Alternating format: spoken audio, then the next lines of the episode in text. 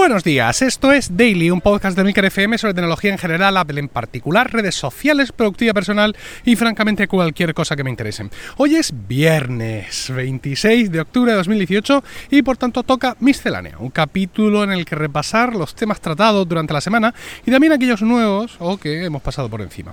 Vamos a empezar con un poco de, eh, eso, de temas pasados y eh, en los comentarios del blog Santit me dice algo eh, que no comenté eh, sobre, Apple, eh, sobre Apple Podcast en el Apple Watch.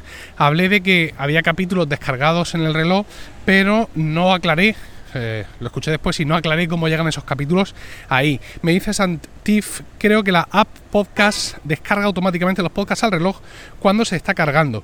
Si entras en configuración y uso de la app, de la app reloj en el iPhone, verás el uso de la memoria interna del watch. Por eso, dice él, creo que no tira del iPhone para reproducir, porque todos los tiene descargados. No, esto sí lo comenté en el episodio. Cuando vas pasando carátulas de podcast en Apple Podcast para el Apple Watch, hay algunas que llevan un dibujito de una nube y otras que no lo llevan. Entonces, las que no lo llevan son las que están descargados en el propio reloj y las que llevan el dibujito de la nube, el reloj va a tirar efectivamente del teléfono o eh, si no encuentra teléfono y tiene LTE, pues va a tirar del LTE. Eh, habla también de las opciones y es que puedes elegir sincronizarlo todo o elegir por podcast, ¿no? Él se queja un poco de que hay pocas, pocas opciones. Yo pienso que para lo que viene siendo muchas veces Apple en las aplicaciones básicas, bastante, bastante es. Eh, se han comunicado conmigo muchos oyentes relojeros, no, fabricantes, sino usuarios, eh, que me han dicho que vamos, que por supuesto que sí, escuchan que les parece muchísimo más cómodo, evidentemente. Incluso se han puesto conmigo usuarios que me han dicho que no lo hacen, pero que si tuvieran un Apple Watch, que por supuesto que lo harían, ¿no? Como un poco extrañados de que yo, de que yo me extrañe. Y también comentarios generales sobre que efectivamente la aplicación eh, de Apple eh, Podcast para el Apple Watch tiene extrañamente una interfaz más interesante que la de Overcast. A ver, la de Overcast lo que pasa es que es como, no sé, es como demasiado práctica, ¿no? Es como muy listado de, nombres. ¿Qué pensarás tú? Y ahí tan pequeño que quieres hacer, ¿no? Ah, evidentemente Apple Podcast en general tiene menos funcionalidades que Overcast. Overcast te sincroniza listas de reproducción, lleva otro rollo, pero eh, yo que tengo las dos me decanto eh, eh, me decanto muchas veces más en el reloj por Apple Podcast que por Overcast, porque es que además es que resulta hasta en un momento hasta más sencillo, ¿no? Entrar directamente ahí al juego de carátulas, saber cómo pasan usando la rueda, eh, no sé, en fin.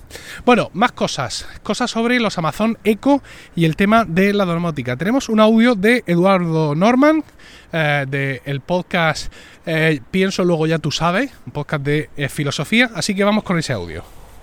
Emilio, he escuchado tu daily de hoy y he de decirte que, mm, si has comprado el Eco Plus, lo más probablemente, o sea, lo más probable no. Si has comprado el Eco Plus, no vas a tener ningún problema a la hora de usar la, bombilla esta de, de Philips. Ni esa, ni ningún, ni la mayoría de las que hay chinas y tal, ni los dispositivos de, de Xiaomi, ¿vale?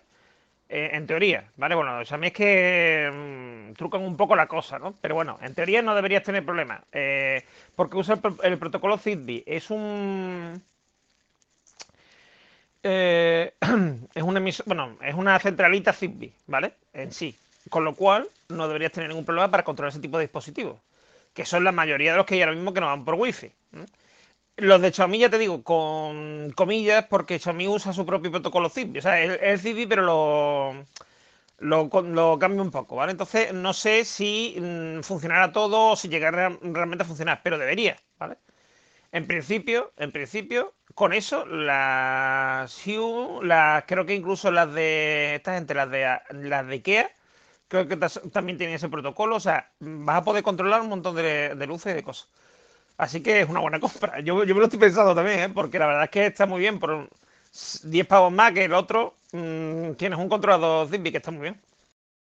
Bien, pues eh, lo que me cuenta Eduardo es lo que muchos de vosotros me habéis contado también durante estos días, he hecho retweets de vuestras respuestas el mismo día, y también lo que me cuenta nuestro gurú en todas estas cosas, Philippe Rochette, que viene a añadir una valiosa información que evidentemente ratifica lo que nos contaba Eduardo en su audio. Lo podéis encontrar ahí en los comentarios en emilcar.fm barra daily. Dice que el Eco Plus habla el protocolo Zigbee, eh, dice lo que tampoco significa que vaya a ser compatible con cualquier dispositivo Zigbee. Nos cuenta que es un protocolo domótico inalámbrico similar al Z-Wave, que es el que, el que yo conozco, el que yo estuve eh, probando en su momento, y que, eh, bueno, que eh, no ha tenido mucho éxito en Europa, aunque sí en Estados Unidos por distintas cuestiones técnicas. Entonces, pues comenta que mm, ahora eso se ha solucionado y que Zigbee es la opción de Philips Hue y de Legrand y de Vatio, otras eh, marcas de dispositivos eh, domóticos. Dice que uno de los problemas de Zigbee es que los eh, fabricantes pueden añadir una capa propietaria sobre el protocolo para que sus soluciones solo sean compatibles con sus propios dispositivos. ¿no? Él opina evidentemente que esto es un error porque para al quitarle esa estandaridad, por decirlo de una manera horrible, le quita la frena un poco las, posibilidades de expansión de Zigbee. Eh, dice que es el caso, por ejemplo, de Philips Hue, que solo se puede controlar con el bridge de Philips, o al menos así lo era hasta ahora, porque vemos que también con el, el, el hub, perdón, el Zigbee que va dentro del Eco Plus, pues también se puede controlar. Dice que eh, las bombillas de IKEA no tienen esa capa propietaria, y que bueno pues que evidentemente que si Amazon me lo ha vendido así que entiende que eh, yo podré controlar directamente la bombilla sin puente lo cual sería muy interesante. Y me anima cosa que voy a hacer a comprar una bombilla de Ikea para evidentemente mm, comprobar si, si todo esto también también es así con las bombillas de Ikea que evidentemente si lo es con las Philips pues con las de Ikea debería de serlo. Uno de vosotros me comentó que al parecer una primera versión del Eco Plus venía evidentemente con ese controlador Zigbee dentro y que es esta segunda versión del Eco Plus, que es la que nos ha llegado a nosotros, no sé si es segunda o tercera, la que trae un controlador Zigbee que sí es compatible con la Philips Hue. Lo digo porque muchas veces nos lanzamos a internet a hacer búsquedas ahí a, a pecho descubierto a Google y nos encontramos con cosas raras, ¿no? Es decir, podemos encontrar efectivamente artículos que puedan decir que las bombillas eh, de Philips no son compatibles directamente con eh, Amazon Echo, pero se estará refiriendo, será seguramente un artículo antiguo que se esté refiriendo a, las versiones anteriores del, del, Eco Plus. Bueno, vamos ya con algún tema fresco y es que Tim Cook ha pasado por España dentro de su tour eh, europeo. Ha estado en la Apple Store de Puerta del Sol, aquello se cerró, que digo yo que se cerró durante un rato luego se abrió otra vez, ya entraron los clientes, eh, fotos con los, eh, con los trabajadores, fotos con la prensa, todo fantástico. Incluso ha hecho una pequeña presentación del el HomePod en España, junto con una cantante llamada Rosalía, que como parte de la campaña del HomePod ha compartido en el acto dos canciones de su nuevo álbum que saldrá a la venta el 2 de noviembre. No tengo ni idea de nada de esto que estoy diciendo, no sé quién es Rosalía, pero en las fotos eh, que se están publicando por ahí en los blogs y en Twitter veréis que hay una chica que lleva como un pantalón negro bombacho y un top verde, esa Rosalía, ¿vale? No penséis que nadie de relaciones públicas de Apple, no, no, esa que muchos hemos dicho, ¿y esta quién es? Que está aquí con el Tim Cook. Bueno, pues esta joven es Rosalía, que es parte de la campaña de Apple de presentación del el HomePod en, eh, en España. Eh, aprovechamos que el Pisuerga pasa por Valladolid para comentar que esta semana son varios los blogs que se han hecho eco de una noticia que yo ya he comentado, ya no sé si aquí si en el weekly, si se lo dije a mi hermana, mm, no, sé cuándo lo he dicho, pero que el servicio de streaming de Apple estaría eh, listo para ser lanzado a principios de 2019 en dos fases. Al principio en Estados Unidos y seguramente ya en la segunda mitad de 2019 en una expansión rápida hacia, eh, hacia otros países, eh, hasta 100 países para llegar el servicio. O sea, no es en plan, no, seis meses en Estados Unidos y si vemos que el servidor no arde, pues Canadá y el Reino Unido. ¿no? Que muchas veces lo que ocurre, todo se queda en un círculo, mm, digamos, angloparlante para desesperación del resto del universo mundo. No, parece ser que los planes de Apple son primero Estados Unidos y luego ya a lo bestia al resto de países. Los comentarios, pues los que ya hemos hecho al respecto, que la plataforma incluirá el contenido original de Apple, sus series, todas estas que está preparando, y también acceso a servicios de terceros y posibilidad de suscribirse a diferentes canales de televisión, todo a partir de la misma aplicación. Y luego ya viene la nota rara, ¿no? Dice que Apple va a tratar de evitar temas de sexo, no, o que va a tratar, no, evitará temas de sexo, drogas y religión. Quiere que sus producciones puedan ser vistas por todos los públicos. Lo que pasa es que si tú vas a meter ahí suscripciones de terceros, ya me contarás. O sea, mm, tú puedes hacer médico de familia, ¿vale? Como 10 versiones distintas de médico de familia, todo súper blanco. Pero si luego, dentro de tu mismo servicio, te puedes suscribir a HBO, ¿vale? Donde se ve prácticamente de todo, pues entonces ya me contarás a mí tus esfuerzos en qué han quedado. Bueno, más cosas de Apple, y es que hoy no solo se pone a la venta el HomePod en España, uh, sino que también se pone a la venta el iPhone 10R. Es un lanzamiento que ha estado precedido esta semana por un montón de reviews, críticas muy buenas que describen el terminal como perfectamente equilibrado y sobre todo con unas sorprendentes capacidades fotográficas que nos hacen pensar que hemos sido engañados. Quiero decir, si el iPhone 10R con una sola cámara hace un modo retrato espectacular que muchos han comparado con el del 10S y para algún, el gusto de algunos sale perdiendo el del 10S, ¿por qué nos metieron la historia de que el modo retrato solo era posible eh, con los iPhone, mm, eh, don, con los iPhone Plus, ¿no? Con los iPhone con, con, dos cámaras. ¿Esto por qué? ¿Por qué? Bueno, en fin, cosas, cosas de Apple. Eh, a los pocos días de haberse, de que se abrió la reserva, los teléfonos se agotaron, eh, pero anoche, si te vas a reservar uno, ya te ponía que lo ibas a recibir entre el 31 de octubre y el 5 de noviembre, lo cual significa, pues, bueno, pues que en este caso la demanda no, eh, no ha pillado a Apple eh, desprevenida y que aunque hayan sufrido el, primer impacto, luego enseguida se han repuesto y han añadido más, más unidades. Parece que es un teléfono que se va a vender bastante. vamos a ver si todo esto se queda, insisto, en deseo o en realidad y a ver realmente qué desempeño hace. Mm, yo lo veo, yo el teléfono la verdad es que lo veo muy bien. He comentado en el weekly esta mañana que lo único que me chirría es que el teléfono más eh, barato sea más grande. ¿No? Eso es una cosa que no suele ocurrir en Apple, pero bueno, vamos a ver cómo se comporta el mercado por esto. Eh, con esto. Eh, más cosas. Tenemos, tenemos podcast nuevos en el Micro FM. Eh, tenemos uno que ya está publicado, se publicó esta semana, y es Iberoamérica de Cuento, un podcast mensual sobre el mundo de la narración oral.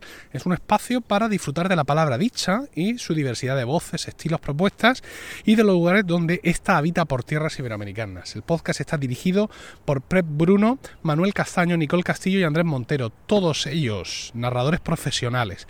En este podcast escucharemos cuentos y también entrevistas con otros narradores, escritores y todo tipo de personas relacionadas con el cuento en países de habla hispana. Iberoamérica de Cuento está ya disponible en Apple Podcasts, Spreaker, Evox, Spotify y cualquier aplicación de podcast. Y no os lo vais a creer, pero tenemos un nuevo podcast en Milcar FM. Sí, sí, sí. Esta mañana, mira, yo estoy grabando esto, ahora mismo son las 9 y 18, ¿no? Pues hace 18 minutos que publicamos el primer capítulo de Habitación 101, un podcast mensual de literatura en el que Sara Barberá, más conocida en Twitter como Green Pip Toes, compartirá con nosotros su pasión por los libros y nos hablará de sus lecturas, tanto presentes como pasadas y futuras tendencias, eventos, lanzamientos, críticas y sobre todo mucho, muchísimo amor por los libros en lo que vais a encontrar en Habitación 101 y créeme porque yo ya lo he escuchado porque lo, lo edito yo y es un podcast que te lanza de cabeza a la biblioteca, a la librería, a tu Kindle, a tu estandería, es, tremendo. Eh, está ya disponible en el momento de grabar esto desde hace 20 minutos y eh, también lo encontraréis en Apple Podcasts, Spreaker, Evox, Spotify y en cualquier aplicación de podcast. Pues no teníamos ningún podcast de literatura y ahora de una atacada tenemos dos. Esto es Emilcar FM, que os voy a decir que no sepáis ya. Y por supuesto con los mejores logos del mercado obra de Pedro Luis Alba. ¿eh? Los mejores. Ni una sola portada de ninguna red de podcast, ni podcaster independiente, profesionales, amateur o medio pensionistas, ni una sola hace sombra al trabajo de, Pedro Luis. Y eh, esto debería ser lo último, pero he querido dejar para lo último eh, hablaros de Agora 2, que es una app de podcast muy interesante, una app eh, española, mm, programada por Javi Pérez. Agora 1 ya tenía su interés y Agora 2 ha dado ahí un giro a algunas cosas y la verdad es que está muy bien. Tiene un enfoque muy similar a Castro de única lista de reproducción de esto me va entrando al iVoox y yo lo voy procesando, pero es más flexible que Castro y tiene algunas mm, características muy interesantes que no he visto en otras aplicaciones, como por ejemplo en, el, en la barra de reproducción puedes activar el sensor, lo cual significa que cuando te llevas el, el podcast, narices, cuando te llevas el teléfono al oído, se activa la reproducción y lo puedes escuchar como si fuera una llamada eh, telefónica. Para esas veces que te dejas los, eh, auriculares en casa, te puede, te puede venir muy bien. Tiene cosas muy interesantes. El propio Javi Javi me hablaba del modo a dormir, que es un modo que consigues haciendo 3D Touch sobre el, sobre el icono de la aplicación y que lo que hace es que de tu lista de reproducción te selecciona el podcast de mayor duración y, y automáticamente también activa una cuenta atrás para apagarse en un momento dado. O sea que hay muchas ideas muy bien conseguidas. La aplicación cuesta 2.29 y Javi ha sido tan amable de compartir con nosotros unos promocodes. Eh, antes de hablar de los promocodes, por cierto, puse el otro día un vídeo también ahí en Focus, para los que estáis en Focus, sobre algunas de las características de Agora 2. Os decía, tres promocodes. Están en emilcar.fm barra daily, en el post de este capítulo del podcast de hoy, ahí directamente los tres para el primero que llegue. Sé que no es la forma ideal de compartir estas cosas a veces, sé que los oyentes eh, latinoamericanos eh, evidentemente estáis en franca desventaja, pero algo haremos en otro momento eh, que sea más ecuánime y que pueda alcanzar a todos. Nada más, espero vuestros comentarios en emilcar.fm barra daily, donde también encontráis otro medio de contactar conmigo y no olvidéis suscribiros a focus.emilcar.es.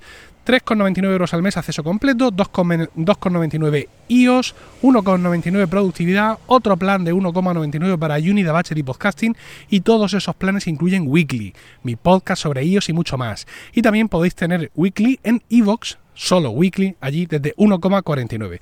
Precios para todos los gustos y todos los intereses. Que tengáis un maravilloso fin de semana. Escuchad nuestros nuevos podcasts. Un saludo y hasta el lunes.